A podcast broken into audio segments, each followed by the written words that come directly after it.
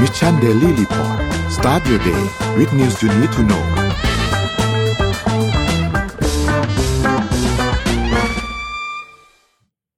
ไม่ไม่นนท์ไม่ติดหรืออ้าวสวัสดีค่ะ โอ้โหน้องก็พูดตั้งนาน เขินอีกแล้วพี่สก็วัสดีกทุดกคนนะครับพี่สก็วัสดีกดวันอยู่ที่สิบสองนะครับ กรกฎาคมสองพันห้าร้อยหกสิบหกนะครับ ก็ยินดีต้อนรับเข้าสู่ MDR นะฮะ เขินนิดนึงนะครับ พูดคนเดียวอีกแล้วนะฮะลืมเปิดไมค์นะครับ สวัสดีพี่อ้อมครับ สวัสดีค่ะ สวัสดีท่านผู้ชมทางบ้านด้วยนะคะทั้ง Clubhouse แล้วก็ทุกๆช่องทางรวมถึง YouTube ด้วยค่ะ ครับ โอเค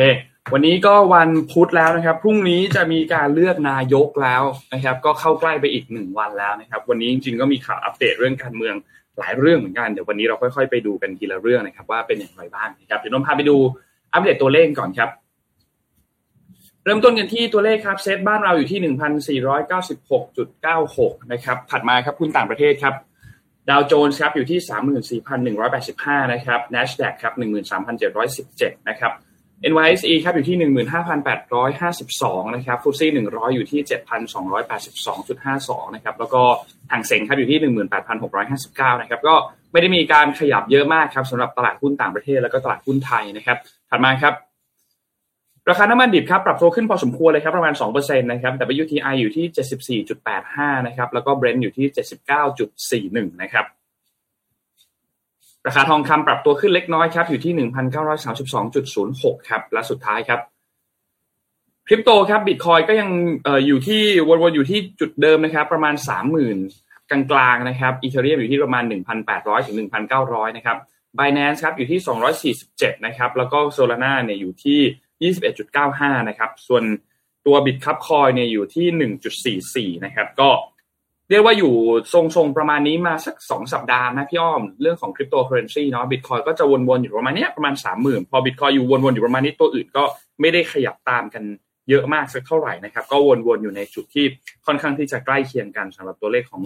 คริปโตเคอเรนซีนะครับนี่เป็นอัปเดตตัวเลขทั้งหมดครับพี่อ้อมพาไปดู Morning Talk หน่ยครับ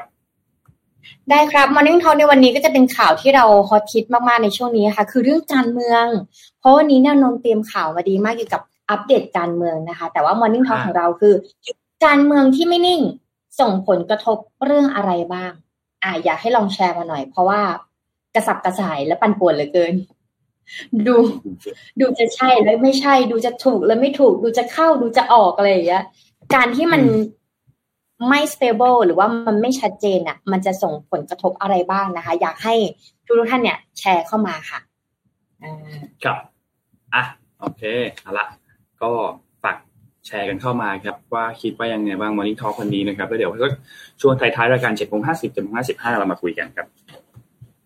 ได้ค่ะคราวนี้พี่อ้อมขอพาไปข่าวหนึ่งก่อนได้ไหมเพราะว่าเป็นข่าวที่ได้ครับมาเลยเอ่ฮะอเป็น พูดคุยนะคะทางด้านออนไลน์ในตอนนี้ก็คือเรื่องของ Microsoft ค่ะ Microsoft เนี่ยเขายืนยันแล้วว่าหนึ่งหมื่นตำแหน่งเนี่ยที่จะ lay off ในใกล้ๆนี้คือตำแหน่งอะไรนะคะ ก็คือตำแหน่งพนักงานขายนั่นเอง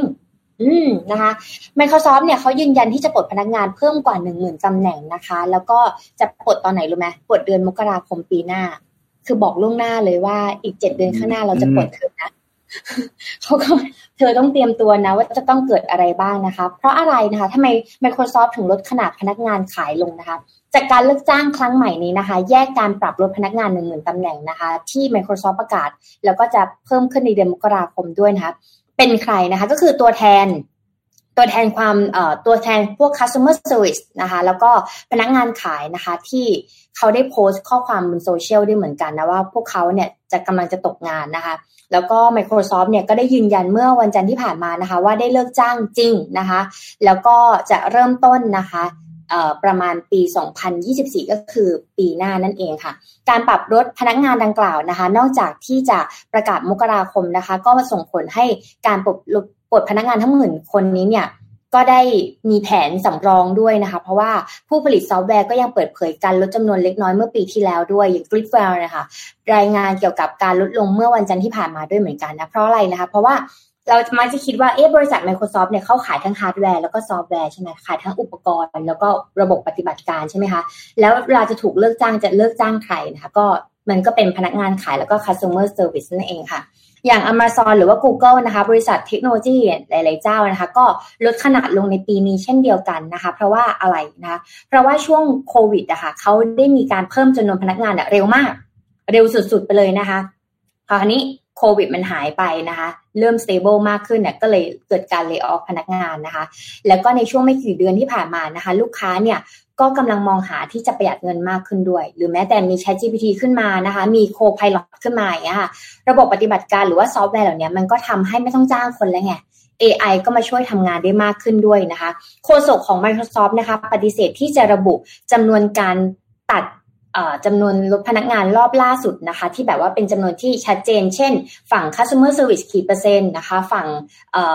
เซลล์กี่เปอร์เซ็นต์นะคะ แต่ว่าในเดือนมกราคมนะคะ Satya Nadella เนี่ย CEO ได้ออกบันทึกระบุว่าพนักงานเนี่ยจะต้องปรับเปลี่ยนรายการทั้งหมดนะคะ รวมถึงสัญญาเช่าทั้งฮาร์ดแวร์แล้วก็อุปกรณ์ต่างๆ ด้วย แล้วก็ Microsoft นะคะ ยื่นประกาศเมื่อวันจันทร์ว่าจะลดจำนวนพนักงานทั้งหมดเนี่ย 276 คนก่อนนะคะ ในรัฐวอชิงตัน ซึ่ง เป็นบ้านเกิดของตัวเองด้วยนะคะ แล้วก็พนักงานขายตัวแทนต่างๆนะคะ การเข้าถึงลูกค้านะคะ หรือว่า customer service นี้เนี่ยก็ได้โพสต์ข้อความในโซเชียลว่าเออเขารู้สึกว่าเขากำลังจะตกงานนะคะ แล้วก็การปรับเปลี่ยนองค์กรแล้วก็พนักงานเนี่ยเป็นส่วนจำเป็นนะคะ แล้วก็ในการจำกัดสโคปการทำงานในธุรกิจของเขาด้วยนะคะโฆษกของของ Microsoft เนี่ยก็ได้เขียนข้อความเหล่านี้นะคะ ในอีเมลนะคะก็ก็เป็นสิ่งที่กำลังจะเกิดขึ้นหลังจากที่ AI มันเริ่มมา ถ้ามันมีบทบาทมากขึ้นแล้ว AI แค่เป็น Chat GPT ลองไปดู Co-Pilot หรือยัง Co-Pilot นี่โอ้โห เหมือนเราจ้างพนักงานแค่เดือนละสี่ร้อยบาทนะนนแต่เขาสามารถทุกอย่างพอดกราฟ ดึงตารางขึ้นมาดึง Data ขึ้นมาพิมพ์คำว่าสไลด์ แล้วก็สไลด์ก็ขึ้นมาเป็นเทมเพลตแบบนี้เลยลองคิดดูว่าเรามีพนักงานแค่จ้างเดือนละสี่ร้อยบาทจะเป็นยังไงคือโนว่ามันมันช่วยทุนแรงได้เยอะอะมันแบบมันมันช่วยทุนแรงได้ แล้วจริงๆวิธีการใช้แบบหมายถึงว่า วิธีการว่าเราเราจะใช้มันยังไงอะเนาะว่ามันต้องเรียนรู้นิดนึงเนาะไอโซเชียล GPT อะมันจะไม่เหมือนกับ Google สักทีเดียวที่แบบว่าเราพิมพ์แล้วเราต้องการจะ research ข้อมูล แต่อันนี้มันจะเหมือนแบบเนาะว่ามาให้ความรู้สึกเหมือน train train น้องฝึกงานอะพี่พี่พี่อ้อมเนาะว่าเหมือนเหมือนเหมือน train น้องฝึกงาน แต่มันเป็นน้องฝึกงานที่แบบว่า รู้เยอะมากนะ รู้เยอะมากไปหมด รู้ไปหมด รู้ทุกเรื่อง ถามอะไรตอบได้ไปหมด แต่ว่าอาจจะยังไม่ได้มีแบบว่า อาจจะยังถามแล้วยังอาจจะยังแบบ เอ๊ยยังตอบกว้างๆอยู่ เราต้องค่อยๆแบบเหมือน train ให้มันเข้าใจว่าเราต้องการอะไรมากขึ้นอะไรเงี้ยลองลองไปใช้ดูนะว่าอันนี้ work แล้วมันก็จะส่งผลกระทบต่องานมาก ๆเลยแหละ ตัว Chat GPT อะเหมือนมีเด็ก genius อะเหมือนมีเด็กอัจฉริยะอยู่ในบริษัทเราเหมือนอยู่ในบ้านเราแต่เรา คิดกติกามารยาทวิธีการใช้งาน วิธีการพูด การเข้าการออกเป็นยังไงอะไรเงี้ยไหนๆมาเรื่องใช้ GPT นะไปอีกข่าวหนึ่งแวบหนึ่งนะคะ ก็คือล่าสุดค่ะออสเตรเลียยกเลิกการใช้ Chat GPT ในโรงเรียนรัฐ อ่า เพราะว่าตอนนี้ Chat GPT อะมันดังมากหลายๆโรงเรียนเนี่ยก็ใช้แม้แต่ทั้งหมดเอ่อแม้แต่ฮาร์วาร์ดก็ใช้นะคะบอกว่าสร้าง Chat GPT ของตัวเองนะคะ คราวนี้เนี่ยในออสเตรเลียก็เลยยกเลิกแบน Chat GPT นะคะ ในโรงเรียนเตรียมร่างแนวทางการปฏิวัติระบบการสื่อสารยุค AI นะคะ ถามว่าทำไมนะคะ แล้วเขาเนี่ยจะยกเลิกและการแบนเนี่ย Chat GPT ภายในปีหน้านะคะ หลังสั่งห้ามนักเรียนเนี่ยในโรงเรียนรัฐใช้เมื่อต้นปีนะคะ รัฐมนตรีกระทรวงศึกษาธิการ เตรียมร่างกรอบแนวทางการใช้ที่ถูกต้องนะคะ เพื่อยกระดับการศึกษาให้เข้ายุคกับ AI ด้วยนะคะคราวนี้ย้อนกลับไปเมื่อต้นปีนะคะ หลายรัฐเนี่ยในออสเตรเลียเนี่ยได้ประกาศให้แบนการใช้ ChatGPT ในโรงเรียนรัฐ เพราะกังวลว่าจะส่งเสริมการโกงของนักเรียน สร้างข้อถกเถียงกันในหมู่นักศึกษานะคะ ผู้กำหนดนโยบายแล้วก็ผู้เชี่ยวชาญด้วยเพราะบางทีอาจสมมติว่าพี่อ้อมเรียนคณิตศาสตร์ใช่ปะในห้องเรียน แล้วบางทีอะครูเขาก็จำไม่ได้ไงหรือเขาสอนอยู่อะ แล้วนนสัวพี่อ้อมเรียนอยู่ใช่ไหมแล้วพี่อ้อมก็กด Chat GPT อ้าวครูครูสอนผิดเป็นไงมันก็เกิดเหตุการณ์แบบนั้น มันจะเกิดเหตุการณ์แบบนั้นในห้องเรียนนะคะโทบี้วอลส์นะคะ ประธานวิทยาศาสตร์จากสถาบัน AI แห่งมหาวิทยาลัยนิวเซาท์เวลส์นะคะเอ่อมองว่าการแบน ChatGPT เนี่ยเป็นการมองโลกข้ามความเป็นจริงนะคะ ในตอนนี้เนี่ย AI เนี่ยคือส่วนหนึ่งของชีวิตประจำ ประจำวันของเราแล้ว ที่เราเนี่ยสามารถนำประโยชน์นี้มาปฏิวัติเรื่องการศึกษา เพราะฉะนั้นเนี่ยถ้าเราไม่ใช้ ChatGPT นะ เด็กโรงเรียนรัฐอาจจะถูกทอดทิ้งไว้อยู่ข้างหลัง แล้วก็ขาดทักษะที่เราจะควรมีในปัจจุบันด้วยนะคะ คราวนี้อะอีกฝั่งหนึ่งก็บอกว่าให้ใช้ แต่ส่วนกระทรวงศึกษาธิการของออสเตรเลียก็บอกว่าไม่ให้ใช้นะคะ ซึ่ง ChatGPT เนี่ยจะยกระดับการศึกษายังไง ถ้าเกิดอยากจะใช้ให้มันถูกต้องนะคะ คราวนี้เนี่ยในโรงเรียนนะคะ ไม่เพียงแต่ที่จะยกระดับการศึกษานะยังมองทักษะที่จำเป็นแก่นักเรียนอนาคตด้วยสำคัญคือ lifelong learning หรือในเรื่องของการ self searching อย่างเงี้ยค่ะ เพราะอย่างล่าสุดพี่อ้อมทำแคมป์เท็กซัเนียใช่ไหมพี่อ้อมให้เด็กใช้ ChatGPT เลยนะ ซึ่งเด็กก็เก่งมากเลยนะอะถ้าเราบอกว่าอยากรู้อะไรให้ถามคือตอนนี้พี่อ้อมถามเด็กๆอะอย่างพี่อ้อมมีทีมน้องๆอายุสิบแปดปีมาทำ Data ให้พี่อ้อมเทรนเรื่องการทำ Data กับเขาใช่ไหม พี่อ้อมพี่อ้อมบอกว่าเนี่ยพี่อ้อมอยากได้แบบเนี้ยสิ่งที่เกิดขึ้นคือเขาไปเซิร์ชใน Chat GPT เขาไปเซิร์ชใน Google เลยนะทุกคน เด็กรุ่นใหม่ไม่ search ข้อความใน Google เลยนะคะ เขาไป search ใน ChatGPT แล้วเนี่ยเออเพราะฉะนั้นเนี่ยเด็กเนี่ยก็เลยมองว่า Chat GPT เนี่ยแทบจะเป็นกุนซือหรือว่าเพื่อนสนิทของเขาไปเลยนะคะ คราวนี้เจสันแคลร์นะคะรัฐมนตรีกระทรวงศึกษาธิการของรัฐบาลกลางเนี่ยประกาศยกเลิกแบน Chat GPT ภายในปีหน้า พร้อมกับร่างกรอบแนวทางการใช้ AI ในห้องเรียนสำหรับครูอะ ให้สำหรับครูก่อนนะคะ สิ่งนี้เนี่ยจะสะท้อนการเปลี่ยนแปลงครั้งยิ่งใหญ่ของการศึกษาในประเทศออสเตรเลียนะคะรัฐมนตรีเจสันเคลเนี่ยได้กล่าวว่านักเรียนเนี่ยจำเป็นต้องเรียนรู้วิธีการใช้เทคโนโลยี AI ก็จริง แต่ก็ต้องให้มันถูกต้องด้วย ต้องสามารถที่จะจำกัดในการใช้งานได้ไม่งั้นเด็กฉลาดฉลาดมากนะคะเขาเนี่ย ถ้าเราไม่บอกไม่บอกกฎกติกาเนี่ยเขาก็จะใช้ไปเรื่อยนะคะ อย่างไรก็ตามนะคะ ยังมีสิ่งที่น่ากังวลคือนักเรียนเนี่ยอาจจะพึ่ง AI ในการศึกษามากเกินไป แทนที่ทำความเข้าใจกับเนื้อหาด้วยตนเองนะคะ ดังนั้นเนี่ยกรอบการร่างกฎหมายต่างๆเนี่ยที่จะใช้ AI มันควรจะชัดเจนด้วย อย่างล่าสุดพี่อ้อมลอง search ใช้คำว่าเว็บไซต์ with HTML ใน ChatGPT ใช่ไหมมันบอก scope เว็บไซต์มาประมาณ4-3บรรทัดแรกอย่างเงี้ยครับนนอีกวันหนึ่งที่อ้อมก็พิมพ์คำเดิม create เว็บไซต์ with HTML ใช่ไหมมันพิมพ์มาเป็น paragraph นั่นหมายความว่าเด็กเนี่ย ถ้าจะเรียนเขียนโปรแกรมอะถ้าเขาพึ่ง ChatGPT มากเกินไปอะโอเคมันง่าย แต่เราจะพูดพูดกับโปรแกรมเมอร์ทุกคนเลยว่าเอ่อ ChatGPT เนี่ยเขียนโค้ดง่ายภายในห้านาทีแก้ bug ห้าวัน แก้กันเยอะมากทำงานกับคนอื่นเนี่ยเราไม่มี concept คำนี้ อะโอเค พี่อ้อม ChatGPT มันช่วยเขียนโค้ดได้แค่แค่ห้านาที แต่เราต้องแก้ bug ห้าวันนะคะ นี่ก็คือสิ่งที่เกิดขึ้นในระบบการศึกษาของออสเตรเลียค่ะ เออเออแต่ก็น่าสนใจคือมันว่ามันก็ต้องค่อยๆ ปรับตัวกันแหละอย่างที่ที่เคยเล่าเคยพูดได้ฟังว่ามันก็ต้องใช้เวลาสักพัก แต่ถึงเวลาโนว่ามันก็จะเปลี่ยน experience ของคนไปเองอะ่ะ มันก็จะแบบว่าจากเดิมที่เรา Google เราอาจจะไม่ใช้ไม่ใช้ Google แล้วคือมันโนว่ามันจะด้วยจุดประสงค์ที่แตกต่างกันหมายถึงว่า เราก็คงยังใช้ Google อยู่แหละเราคงใช้ Search Engine อยู่แหละแต่ว่าด้วยด้วยวัตถุประสงค์ที่แตกต่างกันกับการใช้ Chat GPT มันว่ามันก็อาจจะแบบแยกไปกางยิ่งขึ้น แต่ว่ากระทบแน่แหละ Google ได้รับผลกระทบแน่ๆนนพาไปดูต่อเรื่องข่าวสิ่งแวดล้อมนิดนึงครับ จริง ๆ วันนี้เนี่ยมีข่าวสิ่งแวดล้อมหลายอันเลยนนจนนไปรวมรวมมาจากประมาณสักห้าหกอัน แล้วก็อยากจะมาชวนคุยทีเดียว คือมันเริ่มจากเมื่อวานนี้เนี่ยมีข่าวเรื่องของที่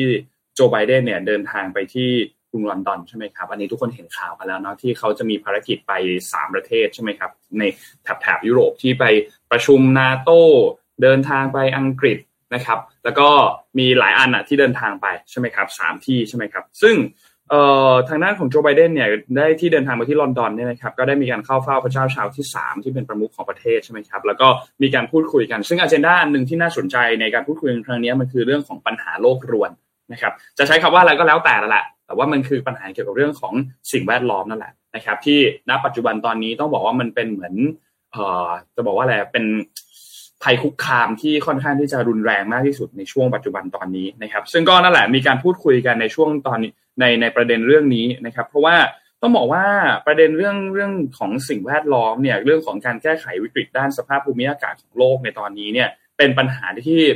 ทั่วทั้งโลกต้องเอาจริงเอาจังมากๆ แน่นอนว่าไบเดนเองก็เอาจริงเอาจังพระเจ้าชาวที่สามเองก็เอาจริงเอาจังกับเรื่องนี้เหมือนกันนะครับ เพราะว่าต้องบอกว่าตัวตัวพระเจ้าชาวที่สามเนี่ยให้ความสนใจให้ความสำคัญเกี่ยวกับเรื่องของประเด็นสิ่งแวดล้อมมานานแล้วนะครับ แล้วก็เป็นนักอนุรักษ์สิ่งแวดล้อมมานานแล้วเหมือนกัน ก็มีมีโครงการต่างๆ ที่เกี่ยวข้องกับสิ่งแวดล้อมเนี่ยมาสมคุมาพอสมควรมีการระดมตัวตัวทางด้านของ CEO บริษัทมาแก้ไขปัญหาภาวะโลกรวน ซึ่งก็เป็นหนึ่งในคนที่ เหมือนมาผลักดันในการแก้ไขปัญหาเรื่องนี้ เพราะฉะนั้นการพูดคุยกันรอบนี้เนี่ยก็เลยมีประเด็นเรื่องนี้เนี่ยเข้ามาเป็นประเด็นหลักในการเเพื่อที่จะผลักดันเรื่องของการลดการปล่อยก๊าซเรือนกระจกนะครับ เรื่องของการทำให้สิ่งแวดล้อมกลับมาดีขึ้น เรื่องของการจัดการปัญหาโลกรวนที่มันเป็นอ g e n d a หลักของโลกในปัจจุบันตอนนี้เนี่ยนะครับ ทีนี้การพูดคุยครั้งนี้เนี่ยมันก็เป็นหนึ่งหนึ่งในการพูดคุยอันหนึ่งนะแต่ว่าอยากจะฉายภาพอีกอันหนึ่งให้ทุกท่านเห็นครับว่า ณปัจจุบันตอนเนี้ย ปัญหาเกี่ยวกับเรื่องของสิ่งแวดล้อมเนี่ยเอาแค่ปีนี้เลยนะที่จะเจอกันเนี่ย มันเป็นยังไงบ้างแล้วนนพาไปดูหลาย ๆ จุดครับ พาไปดูที่ยุโรปก่อน ที่ยุโรปเนี่ยต้องบอกว่าล่าสุดเดือนที่แล้วเดือนมิถุนายนเนี่ยนะครับ มีการบันทึกว่ายุโรปเนี่ยร้อนที่สุดเป็นประวัติการนะครับ แล้วนอกจากนี้ในปี 2022 เองเนี่ยนะครับ ถ้าเราไปดูตัวเลขเนี่ย ผู้คนที่เสียชีวิตจากการที่อุณหภูมิมันสูงขึ้นเนี่ย สูงถึง 61,000 คนนะครับ ซึ่งต้องบอกว่าเยอะมากยุโรปเนี่ยปีที่ผ่านมาเนี่ยเจอปัญหาเรื่องของคลื่นความร้อนเนี่ยค่อนข้างเยอะนะครับ เพราะฉะนั้นเนี่ยพอเจอปัญหามาแบบนี้เนี่ยนะครับ ก็ทำให้หลาย ๆ ประเทศในภูมิภาคตรงนี้เนี่ยมีทั้งเจอโอเคเจอฮิสโตรกใช่ไหมครับ คนปรับตัวไม่ได้ แล้วก็ปัญหาเรื่องของพืชผลต่าง ๆ เรื่องของการเกษตรต่างๆ ที่ทำให้ผลผลิตเนี่ยมันแย่ลง อันนี้เราจะเห็นในหลาย ๆ ที่ที่เราเคยเอามาเล่ากันเนาะว่าผลผลิต บางสินค้าเนี่ยมันก็หาไม่ได้อย่างเมื่อสัปดาห์ที่แล้วที่เราเอาข่าวเกี่ยวกับฮุยฟงเนาะที่เป็นซอสศรีราชาใช่ไหมครับเอามาเล่าให้ฟังว่ามันขาดตลาดไปราคามันก็สูงขึ้น นอกจากนี้ก็ยังมีไฟป่าที่เดิมทีก็เกิดอยู่แล้ว แต่ว่าพออากาศมันยิ่งร้อนขึ้นความรุนแรงของไฟป่ามันก็ยิ่งรุนแรงขึ้นไปอีกนะครับ Eurostat เนี่ยที่เป็นหน่วยงานด้านสถิติของสหภาพยุโรปเนี่ยเขาก็มีการไปเก็บข้อมูลมาเกี่ยวกับเรื่องของอุณหภูมิแล้วก็อัตราการเสียชีวิตเขานับย้อนมาตั้งแต่ปี 2015 ยาวมาจนถึงปี 2022 เนี่ยนะครับจาก 35 ประเทศของยุโรปนะครับซึ่งก็ถ้าเอานับจำนวนคนเนี่ยก็ 450 ล้านคนนะครับ ซึ่งก็บอกว่าฤดูร้อนของปี 2022 เนี่ยมีตัวเลขการเสียชีวิตเพิ่มขึ้นอย่างมีนัยสำคัญนะครับแล้วนอกจากนี้ก็ยังมีวิจัยจากสถาบันอื่น ๆ ด้วยจากที่สเปนจากที่ฝรั่งเศสที่เขามีการจำลองแบบประเมินกันว่าอัตราการเสียชีวิตของประชากรยุโรปจากภัยความร้อนในแต่ละภูมิภาคเนี่ย มันเป็นยังไง ซึ่งก็แน่นอนครับ พบว่า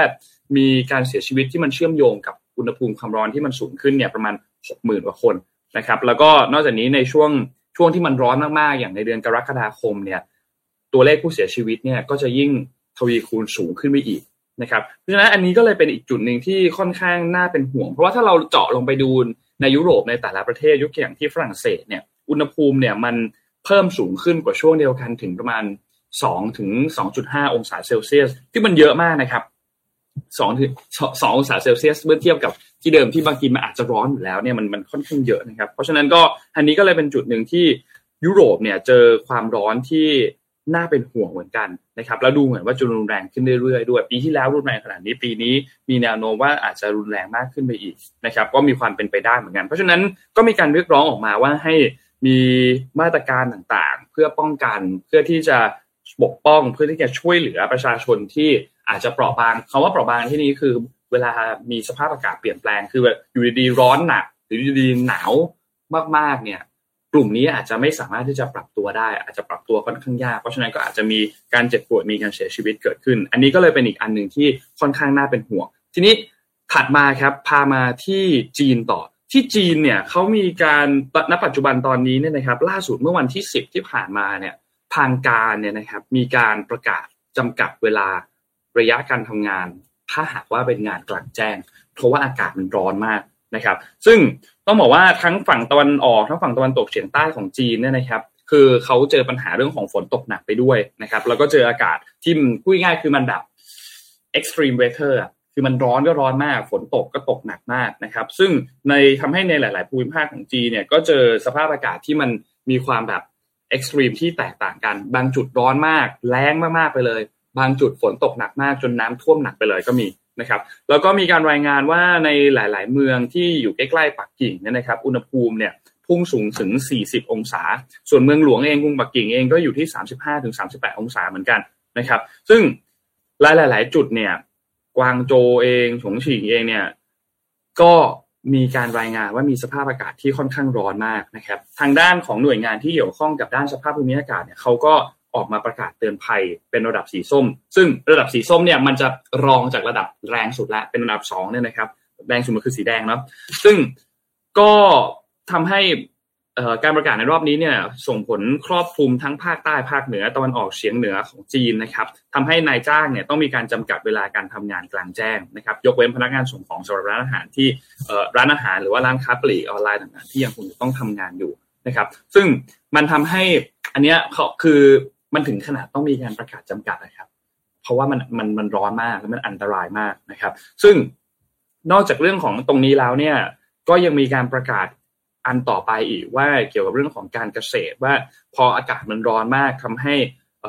ผลผลิตทางการเกษตรต่างๆเนี่ยมันก็ยิ่งเสียหายก็แจ้งให้มีการให้เจ้าหน้าที่ท้องถิ่นเนี่ยดูแลให้น้ำเนี่ยในการที่จะไปทำการเกษตรเนี่ยมันเพียงพอ เพราะไม่งั้นเนี่ยพืชผลต่างๆ มันก็จะส่งผลกระทบต่อการเก็บเกี่ยวใช่ไหมครับ ซึ่งทางด้านของกระทรวงทรัพยากรน้ำเองก็มีการออกโรง ออกมาเตือนทางด้านของมณฑลซานตงนะครับที่อยู่ทางฝั่งตะวันออก แล้วก็มณฑลเสฉวนที่อยู่ทางตะวันตกเฉียงใต้นี่นะครับว่าอากำลังจะมีฝนตกดุนแรงนะในช่วงสัปดาห์นี้นะครับเพราะว่าฝนตกลงมาค่อนข้างหนักนะครับแล้วก็มีแนวโน้มว่าจะสูงเกินระดับที่เขาเรียกว่าเป็นเหมือนระดับเซฟโซนนะครับก็ก็เลยเป็นเป็นจุดหนึ่งที่น่าเป็นห่วงเหมือนกัน แล้วก็อย่างที่บอกครับว่าอุณหภูมิสูงขึ้นก็มีการบันทึกเป็นสถิติในวันพฤหัสที่ผ่านมาวันสัปดาห์ที่แล้วด้วยนะครับ ทีนี้ เราไปดูที่ UN UN เลขาธิการของ UN เนี่ยเขาก็เลยบอกออกมาบอกว่าอันโตนิโอกูเตเรสเนี่ยครับเขาก็บอกว่าณปัจจุบันตอนนี้ภาวะโลกรวนที่เรากำลังเจอกันอยู่ทั่วโลกตอนนี้มันเขาใช้คำว่ามันรุนแรงเกินกว่าที่สามารถควบคุมได้แล้ว มันหรือว่าจะพูดง่ายคือจะจะใช้คำว่า out of control ก็ได้นะครับ ซึ่งหลังจากที่มีการวิเคราะห์อย่างเป็นทางการแบบไม่เป็นทางการออกมาในช่วง 7 วันที่ผ่านมามาจนถึงเมื่อสัปดาห์ที่แล้ววันพุธที่แล้ววันที่ 5 กรกฎาคมเนี่ยนะครับเขาบอกว่าเป็นสัปดาห์ที่ร้อนที่สุด เท่าที่โลกเคยเจอมานะครับ โลกเลยนะย้อนไปเลยนะ อันนี้คือสัปดาห์ที่ร้อนที่สุดแล้วนะครับ เพราะฉะนั้นตัวเรสก็บอกว่าถ้าหากว่าพวกมาตรการต่างๆที่ออกมาเรายังคงมีการชะลออยู่ เรายังไม่ได้จริงจังกับพวกมาตรการเหล่านี้มากเพียงพอเนี่ยแน่นอนว่าเราก็จะเดินหน้าไปสู่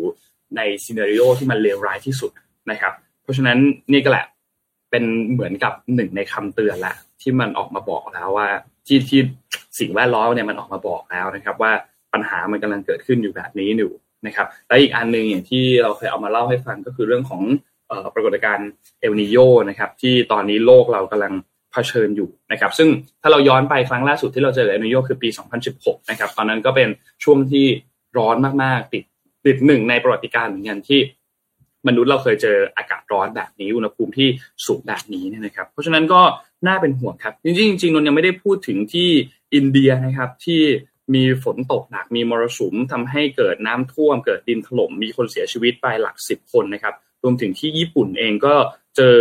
ฝนถล่มหนักเหมือนกัน ก็มีน้ำท่วมมีดินถล่มมีคนที่สูญหายมีคนที่เสียชีวิตเหมือนกันนะครับ ก็ยังมีหลายจุดมากที่ได้รับผลกระทบค่อนข้างที่จะหนักสำหรับภาวะโลกรวนในปีนี้นะครับ ก็อยากให้ให้ความสนใจกันครับเพราะว่ามันเป็นปัญหาที่น่าเป็นห่วงครับ คือพอเมื่อกี้มีพี่คนหนึ่งพิมพ์มาน่าสนใจมากเลยคำนึงก็คือ ทุกวันนี้เด็กๆอะยังยืนตากแดดตอนเช้าอยู่หรือเปล่า เเราอะเรียนจบมาหลายปีแล้วแกเราอาจจะลืมประเด็นนี้ เราต้องไปเช็คก่อนว่าณตอนนี้เด็กเนี่ยยังยืนเข้าแถวตากแดดอยู่หรือเปล่า เพราะว่ามันโลกมันร้อนมากเลยนะ แล้วก็คนที่ทำงานตากแดดอย่างเช่นพี่ๆที่กวาดขยะเอ่อตำรวจจราจรหรือแม้แต่พี่ๆรักษาความปลอดภัยที่อยู่ตามโซนต่างๆในคอนโดหรือที่แจ้งเนี่ยค่ะคือมันแบบมันอันตรายมากเลยนะมันอากาศมันร้อนมากแล้วต้องใส่ยูนิฟอร์มแบบ คือถ้าเราใส่เสื้อธรรมดาไม่เป็นไรหรอก แต่พอมันใส่ยูนิฟอร์มเนี่ยมันมันมันสามารถเป็น heat stroke ได้ก็อย่างของประเทศไทยก็คืออย่างเมื่อวานที่เราอ่านข่าวที่อ้อมอ่านข่าวเราก็จะแบบว่า ภายในไม่กี่ปีก็จะเพิ่มอุณหภูมิจะเพิ่มขึ้น 1.8 องศา ซึ่งก็ถือว่าร้อนก็คือเกือบ 2 องศาเลยนะ ก็ถือว่าร้อนเหมือนกันนะคะอะอย่างหนึ่งพี่อ้อมอยากจะพาไปนะคะ ก็คือเป็นข่าวของเทคโนโลยีอันนึงละกันก็คือ AI เนี่ย เป็น AI ที่สามารถฝึกให้รู้จักขยะ เพื่อแยกขยะเหล่านี้ไปรีไซเคิลได้ครับนนอ่านะคะเพราะเมื่อกี้เราพูดถึงว่าโลกรวนเราก็เลยอยากมาพูดเรื่องนี้ ขยะมันมีมากขนาดไหนนะคะขยะเนี่ยธนาคารโลกเนี่ยระบุว่าขยะมูลฝอยมีประมาณ 2.24 พันล้านตัน ถูกผลิตขึ้นในปี 2563 นะคะ โดยกล่าวว่าตัวเลขดังกล่าวเนี่ยมีแนวโน้มที่จะเพิ่มขึ้น 73%เป็น1.88 พันล้านตันภายใน ปี 2593 พลาสติกเนี่ยเป็นปัญหาเยอะมากนะคะ เพราะเราเดี๋ยวนี้เราไม่ค่อยกินน้ำในเครื่องกรองแล้วส่วนใหญ่เราจะซื้อน้ำเป็นขวดกันด้วยซ้ำนะคะ คราวนี้เนี่ยจากการเริ่มต้นผลิตวัสดุจำนวนมากในช่วงปี 1950 นะคะ จนถึงปี 2015 นี้เนี่ย มีการผลิตขยะพลาสติกมากกว่า 8.3 พันล้านตัน จากการวิจัยนะคะของมหาวิทยาลัยจอร์เจียและแคลิฟอร์เนียเนี่ย คนที่จะ คนที่จะไม่พบสถิติที่น่าแปลกใจเลยคือ มีคนหนึ่งค่ะที่ชื่อว่ามิเคล่าดรักแมนนะคะซึ่งผู้นี้เนี่ยเป็นผู้ก่อตั้งบริษัทที่ชื่อว่า Greyparrot นะคะเป็นบริษัทสตาร์ทอัพในที่การสร้างระบบ AI ขึ้นมานะคะเพื่อออกแบบวิเคราะห์ขยะรีไซเคิลลองจินตนาการสมมติว่าเราอยู่ในโรงงานขยะใช่ไหมคะมันก็จะมีขยะเนี่ยที่มันค่อยๆ เลื่อนสายพานไป แต่ว่าบางที่เนี่ยก็อาจจะมีการใช้คนเนี่ยไปแยกขยะใช่ไหม อันนี้นะมันก็จะมี AI มา detect ว่าขยะอันเนี้ยเป็นพลาสติกหรือเปล่า เป็นพลาสติกกี่เปอร์เซ็นต์ และอันเนี้ยสามารถเอาไปรีไซเคิลได้กี่เปอร์เซ็นต์ ขยะชิ้นนี้มาจากแบรนด์ไหน แล้วบางทีสมมติว่าเราอะทำธุรกิจ สมมติเราทำธุรกิจเกี่ยวกับขวดน้ำแล้วเราก็เคลมว่าขวดน้ำของเราอะรีไซเคิลได้ถูกปะแต่เราจะรู้ได้ไงว่าไอ้ขวดน้ำที่เราผลิตไปในแต่ละปีอะมันรีไซเคิลได้กี่เปอร์เซ็นต์ เพราะสุดท้ายมันก็เป็นกองรวมกันอยู่ดี ถูกไหมดังนั้นเนี่ยตัวเ r ย์ไพลอตตัวนี้ก็เลยสร้างตัว AI ขึ้นมาค่ะ เพื่อสามารถที่จะ detect ได้ว่าตั้งกล้องอยู่บนเหนือสายพานนะคะ แล้วก็สามารถแยกขยะรีไซเคิลได้ประมาณ 50 แห่ง เริ่มต้นคือเอา AI ตัวนี้ไป plug in กับโรงขยะต่างนะคะ50 แห่งในยุโรปนะคะ โดยใช้ซอฟต์แวร์ AI เพื่อวิเคราะห์สิ่งที่ผ่าน ในแต่ละสายพานแบบ real time ด้วยนะคะ ข้อดีของมันเลยคือสมมติว่ามีบริษัท A ผลิตน้ำกดน้ำแบรนด์นี้ เขาจะ detect เลยว่าไอ้โรงงานขยะอันนี้เนี่ยมันจะมีขวดน้ำบริษัท A กี่ขวด แล้วก็แยกสามารถที่จะแยกไปให้ด้วยนะคะคราวนี้ยกตัวอย่างนะคะ อย่างเช่นขวดโค้กเมื่อเข้าไปในถังขยะแล้วค่ะ จะจับนะคะ แล้วก็บางทีขวดโค้กมันต้องทุบใช่ไหม ให้มันแหลกใช่ไหมคะให้มันละเอียดใช่ไหมแล้วบางทีเดี๋ยขวดเหล่านี้เนี่ยมันก็อาจจะสกปรกนะคะทำให้ปัญหาเนี่ยมันซับซ้อนขึ้นมากๆ ถ้าใช้ AI บางทีเราจะคิดว่าขวดพลาสติกหรือขวดแก้วมันต้องใสใช่ไหมแต่พอมันมีขยะอันอื่น มีรอยอื่นๆเนี่ยมันก็จะคิดว่าอันนี้มันไม่ใช่ขวดที่มันจะ ที่มันจะเป็นขวดแก้ว ซึ่งอันนี้ก็เป็นปัญหาที่ AI จะต้องพัฒนาขึ้นนะ แต่ว่าก็เชื่อว่าพอมันมี Data เยอะๆเนี่ย มันจะสามารถ detect ได้นะคะ ขณะนี้เนี่ยในระบบของ Gray Pirate นะคะ ติดตามวัตถุขยะเนี่ย 32 พันล้านชิ้นต่อปีเลยนะ และบริษัทเนี่ยได้สร้างแผนดิจิตอลนะคะ ขนาดใหญ่เนี่ยของขยะขึ้นมานะคะ ผู้จัดการเนี่ยสามารถที่จะใช้ข้อมูลเหล่านี้นะคะ ในการทำงานให้มันมีประสิทธิภาพมากขึ้น สามารถที่จะแบ่งนะคะ ข้อมูลเหล่านี้ให้กับสถาบันอื่นได้ด้วยนะคะ แล้วก็สามารถที่จะช่วยให้หน่วยงานกำกับดูแล มีความเข้าใจให้ดีขึ้นว่า วัสดุอะไรที่เป็นพลาสติกพลาสติกเกรด A เกรด B เกรด C เป็นยังไงนะคะ และก็สามารถเอา Data เหล่านี้ไปต้นสังกัดโรงงานผลิตขวดน้ำต่างๆ ด้วย พลาสติกต่างๆด้วยว่า คุณรู้ไหมว่าขยะของคุณเนี่ยที่มันทำออกมานี้เนี่ยมันไม่สามารถจะแยกหรือย่อยสลายได้ค่ะ Data เหล่านี้มันคือดีมากๆนะและล่าสุดค่ะ Troy Swope นะคะเป็นผู้บริหารบริษัทที่ตั้งใจที่จะสร้างขวดน้ำที่ดีนะคะเขาก็ได้ลองทำงานกับซูเปอร์มาร์เก็ตนะคะ เพื่อจะเปลี่ยนตัว มีดโกนพลาสติกนะคะ แต่เปลี่ยนจากมีดโกนพลาสติกเนี่ยไปทำเป็นตัวอื่น เช่น อาจจะทำวัสดุจากพืชมากขึ้นเนี่ยถามว่าเหล่านี้มันมีผลยังไงนะคะมันมีผลในเรื่องของการเอา Data ที่มันมีอยู่แล้ว มาปรับเปลี่ยนวัสดุของเรานะคะ แล้วก็เอาข้อมูลพอมัน ไปเป็นขยะเนี้ยข้อมูลเหล่านี้มันก็จะกลับมา reuse ใช้อีกรอบหนึ่งนะคะ ซึ่งสิ่งเหล่านี้ค่ะจะช่วยให้ผู้ค้าปลีกเนี่ยสามารถทราบว่าไอ้สิ่งที่คุณทำมาเนี่ยมันช่วยโลกจริงหรือเปล่าไอ้สิ่งที่คุณทำมาเนี่ยมันสามารถนำไปรีไซเคิลได้ไหมในจำนวนนี้นะคะบริษัท p r o t e c เนี่ยบริษัทที่ ใช้ติดป้ายรังสี ultraviolet นะคะ ตามที่มนุษย์ที่มองไม่เห็นเนี่ย ก็สามารถที่จะทำให้เห็นว่าเวลาขวดมาโรงงาน แล้วเนี่ยมันมีรีไซเคิลได้กี่เปอร์เซ็นต์ หลังๆเนี่ยเขาจะเริ่มเอาสติกเกอร์ที่เป็นอย่างเงี้ยค่ะ มาแปะเอาไว้ ว่าถูกใช้ไปเท่าไหร่แล้ว สมมติว่าใช้ครั้งที่หนึ่งใช้ครั้งที่สองใช้ครั้งที่สามอะไรเงี้ยยิ่งใช้เยอะอาจแสดงว่าขวดของคุณ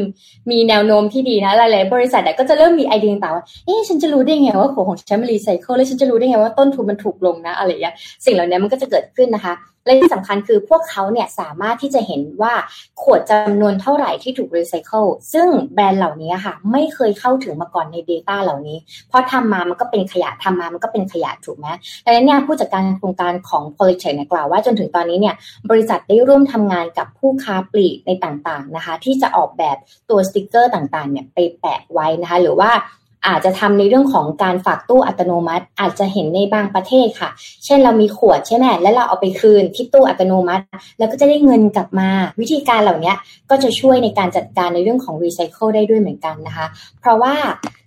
เราอาจจะคิดว่าขยะมันเป็นปลายทางใช่ปะแต่ถ้าเราทำให้มันจบลูปตั้งแต่ต้นจนจบตั้งแต่ผลิตขึ้นมาแล้วเอาไป reuse เอาไป recycle ได้เนี่ยมันก็จะจบเรื่องของปัญหาภาวะโลกร้อนไงอ่าอันนี้ก็จะเป็นวิธีการที่ช่วยได้นะคะ ก็ ดีใจที่เห็น และอยากเอามาใช้ในบ้านเออ แต่ก่อนเราจะต้องทิ้งขยะโดยการแยกขยะก่อน ไม่งั้นมันจะเป็นภาระของที่แยกขยะอีกทีนึงเห็นด้วยขยะรีด้วยไซครับเคิลเศษอาหารอะไรอย่างเงี้ยต้องแยกนะคะ ถ้าไม่แยกเนี่ย มันจะต้องไปกองกันเป็นพเนินเทิงทึก แล้วเราก็ต้องเอาไปใส่อืมเครื่องขยะไปแล้วมันไม่ทันเสียเวลา ใช่ใช่ใช่อะก็ช่วยช่วยๆกันครับ ช่วยช่วยๆกัน พาไปดูต่อครับน้องขอพามาที่เอ่อข่าวไหนดีอะ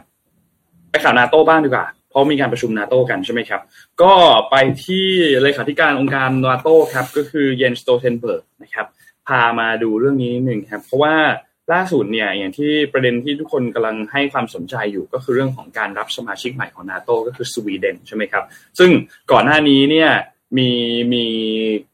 การพูดถึงเรื่องของความขัดแย้งนิดนึงว่าทางด้านของตุรกีเนี่ยไม่อยากที่จะให้สวีเดนเนี่ยเข้าร่วมใช่ไหมครับแต่ว่าล่าสุดเนี่ยเมื่อวานนี้หลังจากที่มีการพูดคุยกันเนี่ยนะครับ ก็เรียบเป็นที่เรียบร้อยแล้วว่าทางด้านของประธานาธิบดีเรเซปไทยิปเออร์โดกันของตุรกีเนี่ยนะครับก็เห็นพ้องที่จะต้องการสนับสนุนการเข้าเป็นสมาชิกของสวีเดนเป็นที่เรียบร้อยแล้วนะครับ ซึ่งอันนี้ก็ถือเป็นอีกข่าวดีของทางนาโตแล้วกันนะครับว่าผู้นำตุรกีเนี่ยก็เห็นด้วยกับประเด็นอันนี้แล้วนะครับที่จะ ให้ทางด้านของสวีเดนเนี่ยเข้าสู่รัฐสภาของกรุงอังการานะครับของนาโตนะครับเพื่อที่จะเตรียมให้การเรื่องของสัตยาบันอะไรถัดๆไปนะครับ ซึ่งทางด้านของนายกรัฐมนตรีของสวีเดนเนี่ยนะครับก็คือคุณ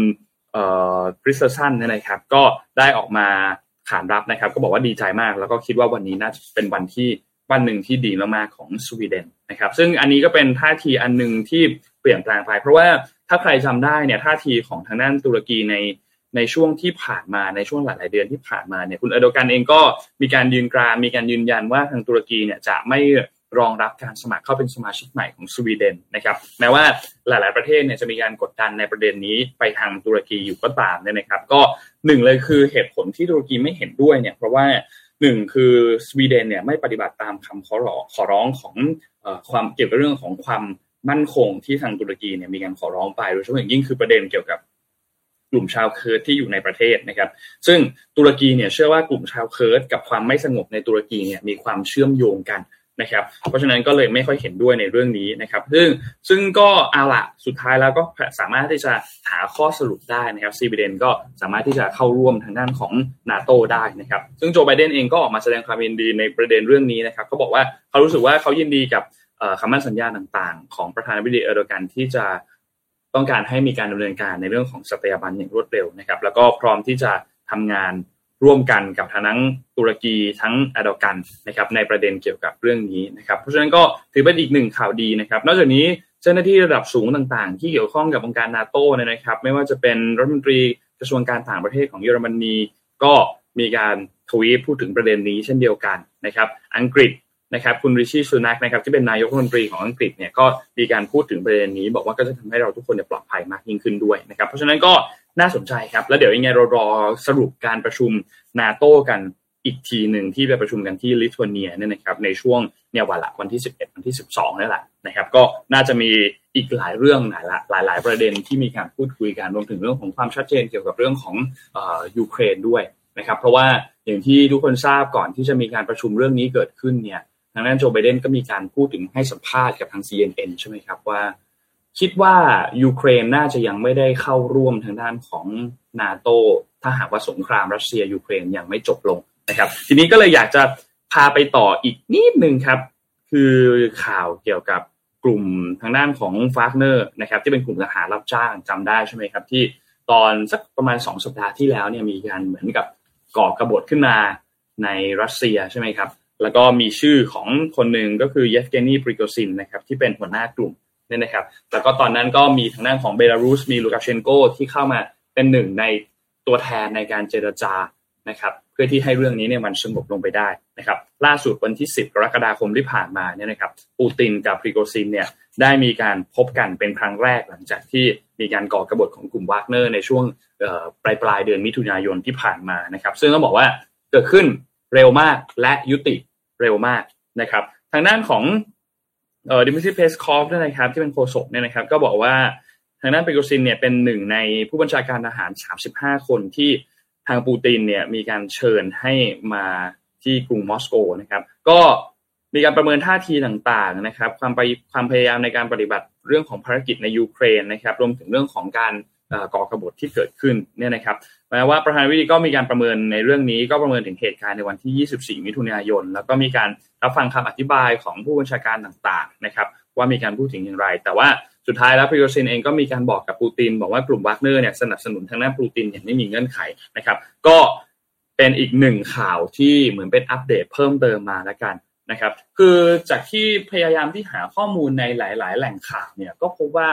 คือมันก็ไม่ได้มีข้อมูลชัดเจนว่าณปัจจุบันตอนนี้ปริโกซินเนี่ยอยู่ที่ไหนนะครับ เพราะว่าเมื่อถ้าถ้าเราย้อนไปเมื่อสัปดาห์ที่แล้วเนี่ยเราจะเห็นข่าวทางด้านของลูกาเชนโกประธานาธิบดีของเบลารุสเนี่ยก็บอกว่าปริโกซินเนี่ยเดินทางมาที่รัสเซียแล้วนะครับ เพราะว่าตอนที่มีปัญหาที่ทางด้านของลูกาเชนโกเข้ามาเป็นคนตัวกลางในการเจรจาเนี่ยเราก็จะจำข่าวได้ว่า เออเขาในเงื่อนไขอันนึงเนี่ยก็คือให้ทางด้านของปริโกซินเนี่ยมีการอพยพไปที่เบลารุสใช่ไหมครับ ในในช่วงเวลาตอนนั้นเนี่ยนะครับมีการตรวจสอบเครื่องบินต่างๆ ก็มีการเดินทางไปที่เบลารุสจริง ๆ ในช่วงปลายเดือนที่แล้วนะครับ แต่ว่าสุดท้ายก็ในในวันเดียวกันนั้นเลยนะ หลังจากที่เดินทางไปเบลารุสเนี่ยก็เดินทางกลับมาที่ทางด้านของรัสเซียนะครับ เพราะฉะนั้นหลังจากนี้เราก็เลยยังไม่แน่ใจเหมือนกันว่า ถ้าเอาจริงๆนะอนาคตของพริโกซินเนี่ยจะ ยังไงต่อจะเป็นแบบไหนต่อจะมาในรูปแบบแบบไหนเนี่ยนะครับ อันนี้เราก็ยังตอบไม่ได้เหมือนกันคิดว่าก็เป็นอีกประเด็นหนึ่งที่คนน่าก็คนก็น่าจะจับตามองกันอยู่เนาะแล้วก็ให้ให้ความสนใจกันอยู่นะครับว่าเออเอายังไงต่อจะเป็นแบบไหนต่อนะครับ ก็เดี๋ยวถ้ามีอัปเดตข่าวอะไรเกี่ยวกับเรื่องของทางด้านของพิโรซินเนี่ยคิดว่าคงจะเอามารายงานกันให้ฟังกันแน่นอนนะครับ เพราะว่าก็น่าจะเป็นหนึ่งในประเด็นที่หลายๆคนให้ความสนใจกันอยู่ครับ มันไม่ใช่แค่บ้านเราเนาะต่างประเทศเนี่ยเขาก็ไม่แพ้กันนะเรื่องของการเมือง ที่แบบว่ามันมีมันต้องรอทามมิ่งและเวลาในการจัดการอีกหลายส่วนนะคะมาอีกข่าวหนึ่งแล้วกันนะคะ ก็คือเมื่อกี้เนี่ยมีพี่คนหนึ่งพิมพ์ขึ้นมาว่า แล้วกรุงเทพมหานครเราจะน้ำท่วมหรือเปล่านะคะ แล้วก็ไม่ได้มาพูดถึงเรื่องข่าวกรุงเทพละแต่เราจะไปต่างประเทศกันเลยนะคะเมื่อวันศุกร์ที่ผ่านมาค่ะพี่โทมัสได้รายงานข่าวไปแล้วนะว่าจีนเนี่ยกำลังประสบอุทกภัยนะคะ แต่ตอนนี้เนี่ยไม่ใช่แค่ที่จีนอย่างเดียวแล้วนะคะ สำนักงานข่าวต่างประเทศเนี่ยรายงานว่าเกิดเหตุน้ำท่วมสูงฉับพลัน ในเมืองที่เมืองสำคัญนะคะ หลายภูมิภาคของโลก เมื่อวันที่ที่ผ่านมานะคะตามเวลาท้องถิ่นเนี่ยภายหลังจากฝนตกหนักต่อเนื่องมาเป็นเวลาหลายวันนะคะ โดยสหรัฐเนี่ยในสำนักงานบริการสภาพอากาศแห่งชาติเนี่ยแถลงว่าในหลายพื้นที่ทั่วรัฐนิวยอร์กนะคะประเทศสหรัฐเนี่ยซึ่งมีความสำคัญทางเศรษฐกิจของโลกเนี่ยกำลังเผชิญกับภาวะน้ำท่วมสูงฉับพลันนะคะ คือไม่ได้แบบค่อย ๆ ท่วมนะ ฝนตกหนักท่วมแล้วก็สูงแล้วก็ฉับพลันเลยนะคะ หลังเผชิญฝนตกหนักตลอดช่วงสุดสัปดาห์ที่ผ่านมา ส่งผลให้มีผู้เสียชีวิตอย่างน้อยหนึ่งราย และทำให้ประชาชนกว่า 13,000 ครัวเรือนนะคะ ต้องอยู่ในสภาพที่ไม่มีไฟฟ้าใช้ จากกระแสไฟฟ้าดับ เป็นบริเวณวงกว้างทั้งหมดนะคะทางนี้เนี่ยทางการรัฐนิวยอร์กนะคะได้ประกาศให้ประชาชนเนี่ยอยู่แต่ในบ้านเรือน เพื่อหลีกเลี่ยงอันตรายจากน้ำท่วมสูงฉับพลันนะคะ แล้วก็อาจจะเกิดดินถล่มได้ด้วย ขณะเดียวกันค่ะที่ญี่ปุ่น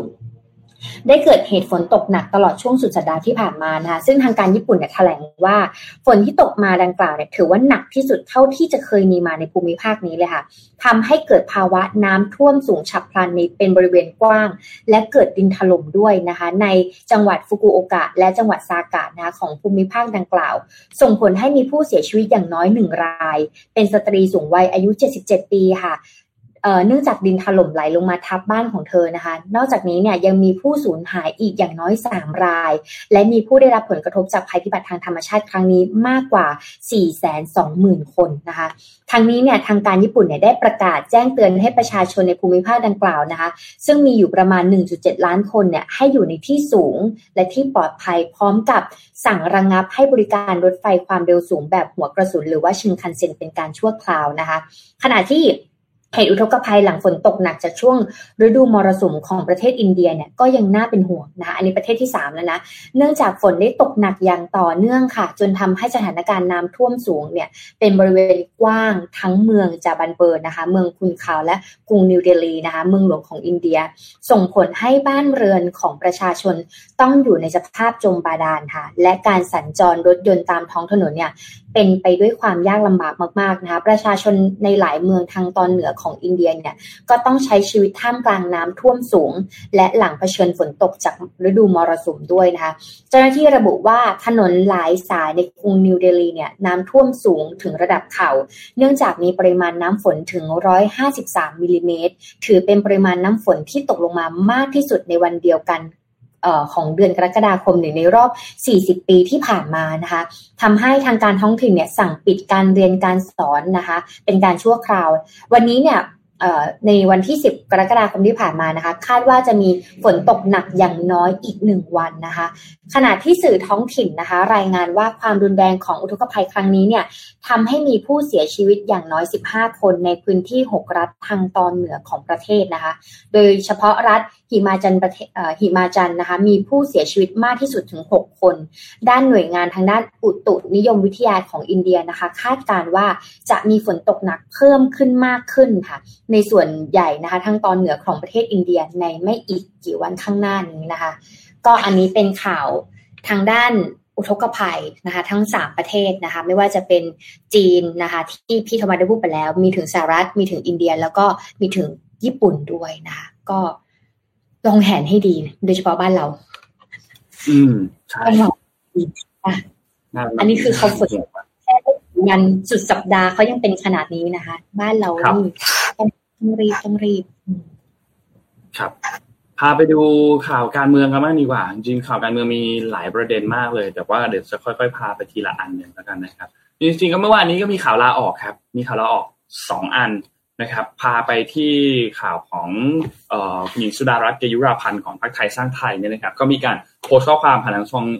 โซเชียลมีเดียนะครับ แจ้งลาออกจากการเป็น สมาชิกสสนะครับ แบบบัญชีรายชื่อของพรรคไทยสร้างไทยแล้วนะครับ ตามที่ประกาศในวันที่เข้าสภาครั้งแรกนะครับ ซึ่งก็จะเป็นการเลื่อนลำดับผู้สมัครของพรรคเนี่ยเป็นระดับถัดไปนะครับ ซึ่งจริงๆแล้วเนี่ยถ้าตามโคต้านะสสบัญชีรายชื่อของพรรคไทยสร้างไทยเนี่ยเขาได้หนึ่งที่นั่งนะครับ ซึ่งก็เป็นหนึ่งสุดารักษ์เดยุราพันธ์ใช่ไหมครับที่เป็นอันดับหนึ่งลำดับที่สองเนี่ยคือคุณถากรนะครับ ซึ่ง แล้วปัจจุบันตอนนี้ยังไม่มีความชัดเจนว่าเอ่อจะเป็นคุณถากรไหมที่เลื่อนขึ้นมาหมายถึงว่าโอเค ถ้าตามตามตามลำดับตามขั้นตอนตามหลักการแล้วมันก็จะต้องเป็นแบบนั้นแหละนะครับ แต่ว่ามันก็มีกระแสข่าวอันนึงมาเหมือนกันว่า จะมีการลาออกต่อนะครับ เพื่อสุดท้ายแล้วจะเป็นการเหมือนเปิดเปิดทางเปิดโอกาสให้ทางด้านของนาวาอากาศตรีสิทธาธิวารีที่เป็นสอบบัญชีรายชื่อเหมือนกันแต่ว่าเป็นลำดับที่5เนี่ยเข้าสภา นะครับ อันนี้ก็เป็นอีกอันหนึ่งที่เป็นข่าวหนึ่งที่ที่น่าสนใจเหมือนกัน ซึ่งคุณยินสรัตเองก็บอกว่าก็เป็นไปตามเจตนารมณ์ที่ได้ประกาศไปตั้งแต่เมื่อตั้งแต่ก่อตั้งพรรคในวันแรกว่าขอเป็นเสาเข็มลงหลักปักฐานให้ตั้งพรรคสาเร็จ แล้วก็จะเป็นสะพานที่เชื่อมโยงคนทุกวัยเข้ามาทำงานเพื่อบ้านเมืองนะครับทำให้พรรคไทยสร้างไทยเป็นเหมือนกับสถาบันทางการเมืองของประชาชนที่เป็นเจ้าที่มีประชาชนเป็นเจ้าของอย่างแท้จริงนะครับ นี่ก็เป็นที่คุณหญิงสุดารัตน์มีการพูดถึงเรื่องนี้นะครับ ซึ่งก็ ต้องบอกว่าจริงๆแล้วโอเคพรรคไทยสร้างไทยเนี่ย เป็นพรรคน้องใหม่ใช่ไหมครับ แต่ว่าพรรคไทยสร้างไทยเองก็ ถ้าเราไปดูรายชื่อเนี่ยนะครับรวมถึงอาถึงคุณหญิงสุดารัตน์เองนะครับ ก็เป็นสสมานานละสสครั้งแรกปีนู่นสามห้าเลยนะครับ แล้วก็ปัจจุบันเป็นมาทั้งหมด หกสมัย แล้วก็ผ่านเก้าอี้รัฐมนตรีมาหลายกระทรวง ไม่ว่ากระทรวงคมนาคมกระทรวงมหาดไทยกระทรวงสาธารณสุขกระทรวงการเกษตรนะครับ จนถึงวันนี้ก็ทำงานการเมืองมา 30 กว่าปีแล้วนะครับ มาอยู่ในตำแหน่งสำคัญสำคัญหลายอันนะครับ เพราะฉะนั้นก็ก็เป็นการลาประกาศลาออก แล้วเดี๋ยวต้องรอมาติดตามกันอีกทีหนึ่งว่าสุดท้ายแล้วสสที่เป็นสสบัญชีรายชื่อสสปาร์ตี้ลิสต์จากไทยสร้างไทยเนี่ยจะ เป็นใครที่ขยับขึ้นมานะครับจะเป็นคุณสิทธาธิวรีที่มีการพูดถึงจริงหรือเปล่าจะลาออกจากตรงจุดนั้นเลยหรือเปล่าอันนี้ก็ยังไม่แน่ใจแต่ก็รอติดตามกันอีกทีนึงแล้วก็ค่อยมาจับตามองกันอีกทีหนึ่งว่าเก้าอี้ของรัฐบาลในรอบนี้ที่เป็นเก้าอี้รัฐมนตรีเนี่ยจะมีชื่อของคุณหญิงชุดารัตน์เป็นรัฐมนตรีกระทรวงไหนหรือเปล่านะครับ อันนี้ต้องรอติดตามกันอีกทีนึงนะครับ ทีนี้ข่าวลาออกอีกอันนึงครับ ก็มีเหมือนกันก็คือพลเอกประยุทธ์จันโอชาต้องบอกว่ามาในเวลาที่ไล่เรียกกันเลยครับ พลเอกประยุทธ์จันโอชาก็ประกาศวางมือทางการเมืองลาออกจากสมาชิกรวมไทยสร้างชาตินะครับ ซึ่งก็เอ่อคิดว่าหลาย ๆ ท่านน่าจะได้เห็นโพสต์อันนี้แล้วนะครับ ที่เป็นการประกาศลาออกนะครับนนสรุปสั้น ๆ ให้ฟังก็คือเป็นการนั่นแหละครับลาออกจากสมาชิกพรรครวมไทยสร้างชาติใช่ไหมครับ แล้วก็ขอขอให้ทางด้านของหัวหน้าพักกรรมการบริหารพักแล้วก็สมาชิกพักเนี่ยได้ดำเนินการกิจการทางการเมืองต่อไปนะครับ ปกป้องทั้ง รักษาสถาบันชาติศาสนาพระมหากษัตริย์ดูแลประชาชนชาวไทยต่อไป แล้วก็ขอให้ประชาชนให้ความไว้วางใจสนับสนุนทางด้านของพรรครวมไทยสร้างชาติต่อไปนะครับ ซึ่งก็ต้องบอกว่าอันนี้ก็เป็นอีกจุดหนึ่งที่น่าสนใจครับ เพราะว่าทางด้านของคุณพีรพันธ์ที่เป็นหัวหน้าพรรครวมไทยสร้างชาติเนี่ยก็มาโพสต์ชี้แจงต่อนะครับ บอกว่าได้มีการหารือกับทางด้านของพลเอกประยุทธ์พลเอกประยุทธ์เองก็บอกว่าไม่มีความประสงค์ที่จะแสวงหาอำนาจทางการเมืองเพื่อประโยชน์ส่วนตัว แล้วก็ อยากหากแต่อยากได้รับโอกาสในการทำงานด้วยเกรงว่าจะทำให้พรรคมีปัญหา จึงเห็นว่าการวางมือทางการเมืองเป็นหนทางที่ดีที่สุดนะครับ ซึ่งรวมไทยสร้างชาติเนี่ยได้สสในรอบนี้ทั้งหมด 36 คนนะครับ อันนี้ก็เลยมีกระแสข่าวที่ต้องมาจับตามองกันต่อว่า เอ๊ะมันมีความน่าสนใจไหมว่ารวมไทยสร้างชาติอาจจะกลับมารวมกับพลังประชารัฐไหมเหมือนที่ก่อนหน้านี้เคยอยู่ด้วยกันหรือเปล่า อันนี้ก็เป็น question mark ขึ้นมาอีกหนึ่งอัน เพราะว่าถ้าหากว่ารวมกันจริง ๆ สมมุตินะครับ ก็จะเป็นหนึ่งในพักที่มีจำนวนสสไม่น้อยเหมือนกันเพราะจะอยู่ประมาณเจ็ดสิบกว่าคน ก็จะแซงทางนั้นของพักภูมิใจไทยไปด้วยนะครับ ก็ก็ไม่น้อยเหมือนกันฉะนั้นนี่ก็เป็นเป็นอีกอีกหนึ่งอันนะครับ ที่ต้องมาติดตามกันต่อว่าจะมายังไงกันต่อนะครับ ซึ่งคนเมื่อวานนี้จากกระแสข่าวคนที่ชอบ ก็ชอบแหละครับ หมายถึงว่าคนที่สนับสนุนก็โอเค ก็มองว่าเรื่องของการวางมือเรื่องของอะไรต่างเพราะว่ารอบนี้ก็แพ้เลือกตั้งด้วยใช่ไหมครับ ได้สอสอสามสิบหกคนเท่านั้นเนี่ยนะครับ เพราะฉะนั้นก็คอเป็นอีกจุดหนึ่งที่คนก็บอกโอเคลาออกวางมือ แต่อีกอีกฝั่งหนึ่งฝั่งที่ไม่ชอบแล้วกัน ฝั่งที่ไม่ชอบก็บอกว่าก็มีการพูดถึงอยากให้มี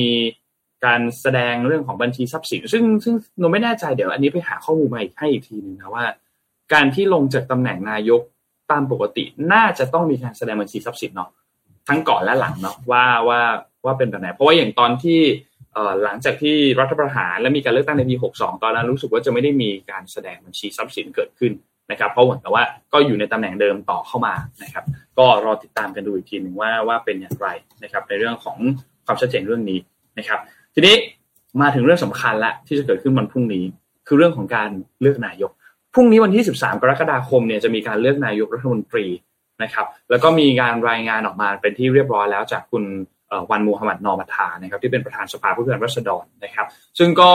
รอบนี้จะเป็นฐานะในประธานรัฐสภาด้วยนะครับ ก็หลังจากที่มีการพูดคุยกันพูดกับวิปวุฒิสภานะครับ แล้วก็ตัวแทนจากพรรคการเมือง เพื่อเตรียมความพร้อมทำความเข้าใจต่างๆ ในการประชุมร่วมรัฐสภาในวันที่ 13 กรกฎาคมนี้นะครับ ในการลงมติ รื่องของการเลือกนายกรัฐมนตรีนะครับ ซึ่งก็จริงๆแล้วเนี่ยจะเริ่มต้นกันตั้งแต่เช้าครับ จะมีการเขาเรียกว่าอภิปรายกันก่อนนะครับ ทั้งสสแล้วก็ทั้งสวนะครับ โดยสวเนี่ยมีเวลา 2 ชั่วโมง และสสทุกพักเนี่ยรวมกัน 4 ชั่วโมงนะครับ โดยไม่กำหนดเวลาของสสผู้ที่จะอภิปรายแต่ละคน แต่ถ้าหากว่ามีการพาดพิงก็สามารถที่จะชี้แจงได้ตามกรอบเวลาที่เหมาะสมนะครับ ซึ่งส่วนมีการพูดถึงว่าจะเปิดโอกาสให้คุณพิธาลิมเจรนัท ที่เป็นแกนนำในการจัดตั้งรัฐบาลที่ที่ทั้งแปดพักร่วมสนับสนุนให้เป็นนายกรัฐมนตรีเนี่ยมีการแสดงวิสัยทัศน์ก่อนหรือเปล่าเนี่ยนะครับทางหน้าของคุณวรนก็บอกว่าตามขั้นตอนก็จะมีการเสนอชื่อบุคคลที่มีคุณสมบัติที่รัฐมนูลแล้วก็กตกกตกำหนด แล้วก็พรรคการเมืองสนับสนุนเป็นนายกรัฐมนตรีต่อที่ประชุมรัฐสภาก่อน ก็มีความเป็นไปได้ครับว่าอาจจะมีการแสดงวิสัยทัศน์เกิดขึ้นเมื่อในวันพรุ่งนี้นะครับ ซึ่งก็จะเริ่มกันตั้งแต่เช้าแหละครับ น่าจะไปเก้าโมงครึ่งสิบโมงนะครับ ก็จะมีการอภิปรายยาวมาเรื่อยๆนะครับ แล้วก็ค่อยมาการเลือก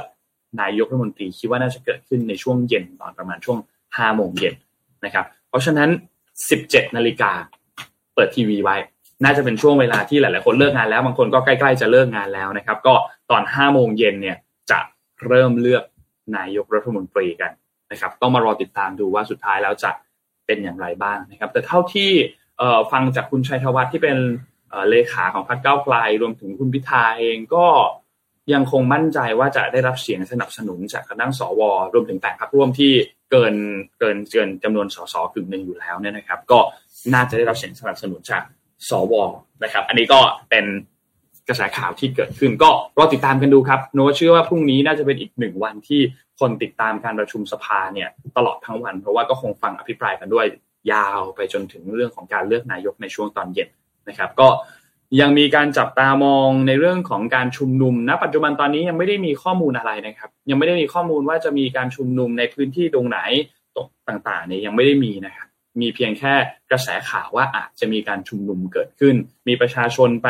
เหมือนไปรวมตัวกันตามจุดต่างๆ เพื่อที่จะเกาะติดสถานการณ์ของการเลือกตั้งนะครับ ซึ่งก็อันนี้ก็ก็คิดว่าเป็นเรื่องปกตินั่นแหละ นะครับที่หลาย ๆ คนคงให้ความสนใจว่านายกรัฐมนตรีจะเป็นใครจะเกิดจะจะจะเป็นแบบไหนแล้วจะยังไงกันต่อเนี่ยบ้านเราจะยังไงต่อนะครับ ก็ห้าโมงเย็นห้าโมงเย็นนะครับสำหรับการเลือกนายกรัฐมนตรีครับ วันพฤหัสวันพรุ่งนี้ครับวันพฤหัสเลขสิบสามลุ้น นอกจากเลือกตั้งสภาลุ้นทุกทุกวันว่าจะเกิดอะไรขึ้นบ้างใช่ใช่ยิ่งกว่าลุ้นหวยนะคะ อะเดี๋ยวเรากลับมาที่ประเด็น Morning Talk นะคะ Morning Talk นะคะการมินิ่งส่งผลกระทบต่ออะไรบ้างนะคะ ปกตินนมาจะถามพี่อ้อมว่าพี่อ้อมมีอะไรที่น่าสนใจบ้าง พี่อ้อมก็เลยจ้วงในการแคปมาก่อน มันย้อนไปไกล ก็เลยแคปหน้า อ่านะคะ มีพี่คนหนึ่งน่าสนใจมากนะคะ บอกว่าทุกอย่างเนี่ยมันหยุดชะงงักไม่มีใคร กล้าตัดสินใจนะ ทั้งทุกฝ่ายทุกหน่วยงานนะคะ โปรเจกต์เนี่ยไม่เดินหน้าพอส่งก็พอส่งผลให้สถานการณ์หรือว่าเศรษฐกิจเนี่ยย่ำแย่นะคะ ขาดความเชื่อมั่นจากนักลงทุนแล้วก็ต่างประเทศนะคะ การได้เข้ามาเป็นรัฐมนตรีแล้วเนี่ยใช่ว่าจะทำสิ่งที่ตัวเองอยากทำได้เลยเนาะเพราะว่ามันจะต้องดูอะไรหลาย ๆ อย่าง ว่าใครเป็นคนดูแลกระทรวงไหนเป็นคนจัดการ กว่าจะเลือกได้ลงตัวอีกทีเนี่ยหลังจากได้แล้วก็ต้องมาดูความสำคัญของแต่ละงานอีก กว่าจะได้ทำอีกเนี่ยก็ต้องใช้เวลาไม่รู้ตั้งเท่าไหร่นะก็จริงนะเราอยากทำนโยบายสมมติว่าสามร้อยนโยบายที่เคยลิสต์มาก่อนหน้านี้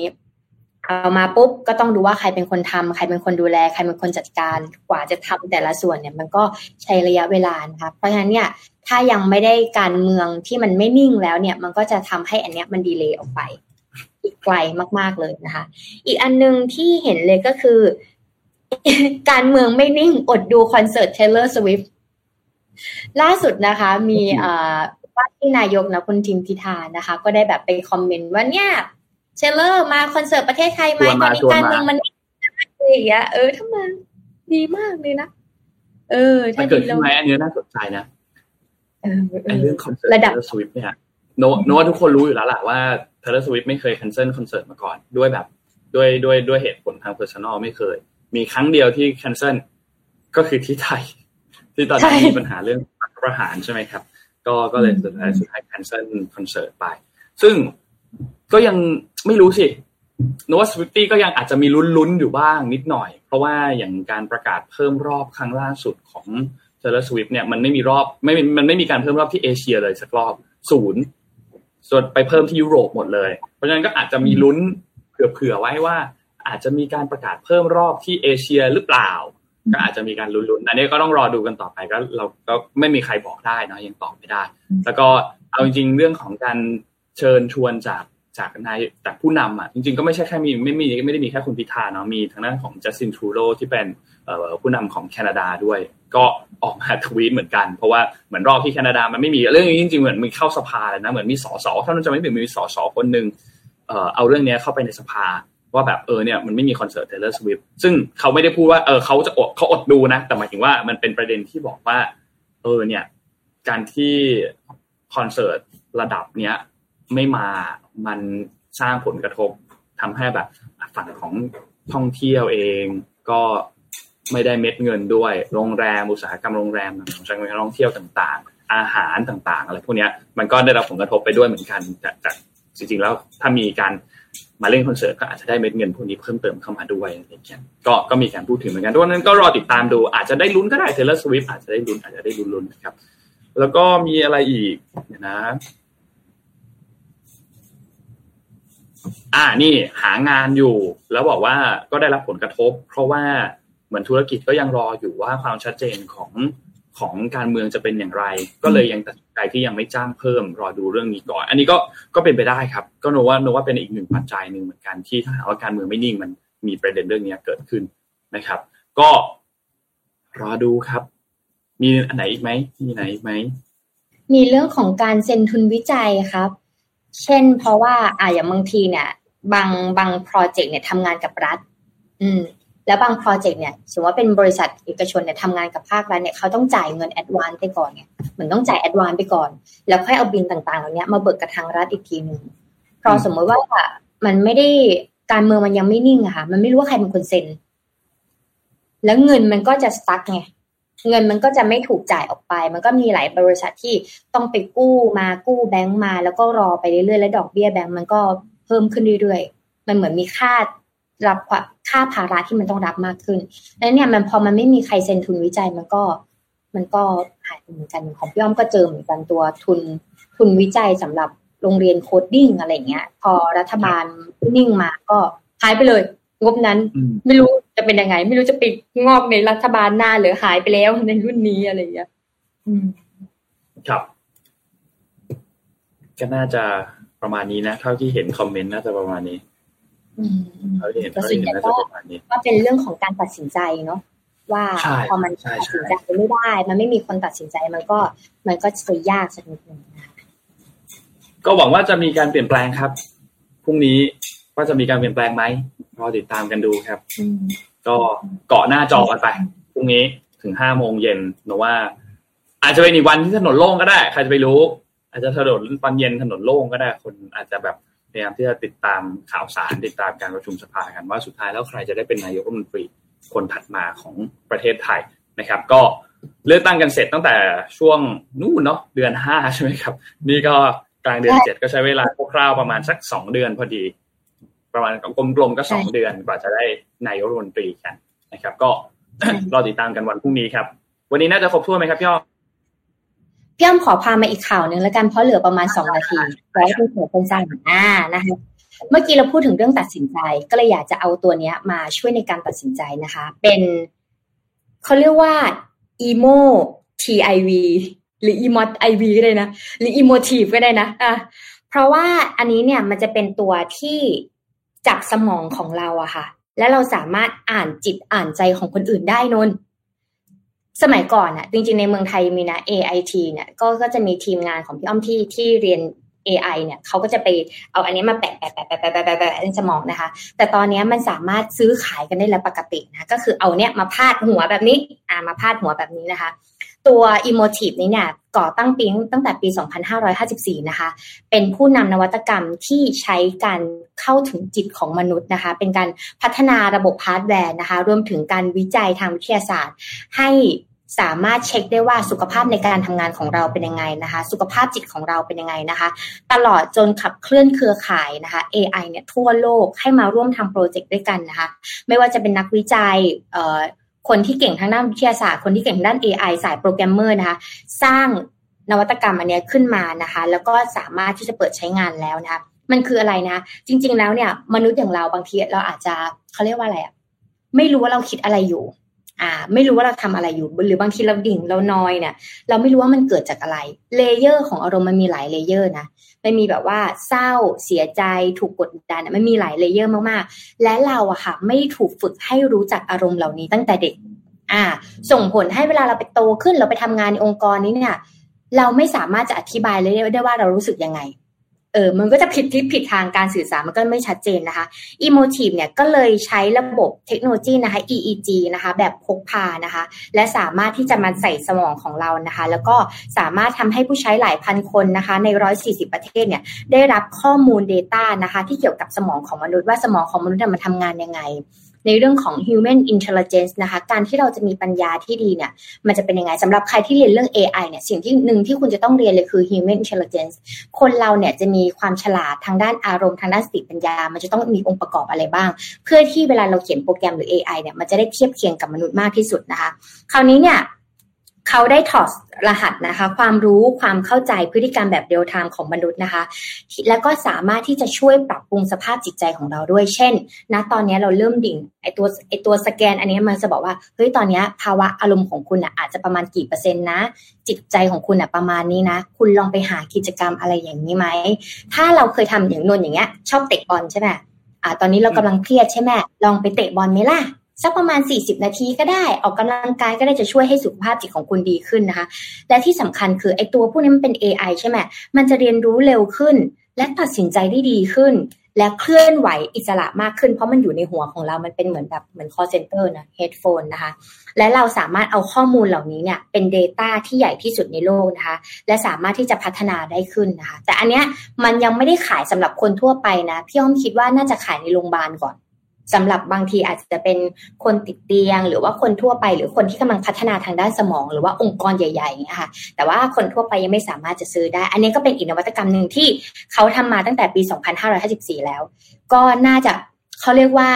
ทำก่อนที่เขาจะอนุมัติเรื่อง PDPA อะสมัยก่อนยังไม่มีเรื่อง PDPA ใช่ไหมโอ้เก็บ Data อะไรแบบ ไม่ต้องอนุมัติก็ได้ แต่พอตอนนี้มันอนุมัติได้ เออเขาก็เลยแบบ อันขอร้องละกัน ซึ่งมันมีหลายศาสตร์นะ ตั้งแต่ตอนเรื่องแรกที่เขาทำอะมันจะเป็นหัวแบบหมวกกันน็อกเหล็กสายเลยยงระยายเลยนะคะ และเริ่มทำอุปกรณ์ให้มันเล็กลง จนตอนนี้เป็นแค่เหมือนสายคาดผมอะค่ะก็ก็ก็น่าสนใจดีอ่านะคะ เอามาจบประมาณนี้ เพราะว่าน่าจะเข้าในเรื่องของการตัดสินใจและภาวะอารมณ์ได้ดี ในช่วงนี้โอเคโอเคประมาณนี้ค่ะจบแล้วค่ะน่าจะประมาณนี้ครับ วันนี้ครับ ก็ รอติดตามสถานการณ์ต่างๆ กันไปนะครับ แล้วก็รวมถึงเหตุสะพานถล่มที่ตรงลาดกระบังด้วย เมื่อวานนี้เหมือนอาจารย์ชาติสัมภาษณ์ว่าน่าจะกลับมาเปิดการจราจรได้ภายในน่าจะช่วงวันศุกร์วันเสาร์อะไรเงี้ยครับ แต่ว่าก็ต้องมีการตรวจสอบกันแหละว่ามันเกิดอะไรขึ้นสาเหตุมาจากอะไรใครก็ต้องเป็นคนรับผิดชอบนะครับ วันนี้ น่าจะครบถ้วนครับ ก็ขอบคุณ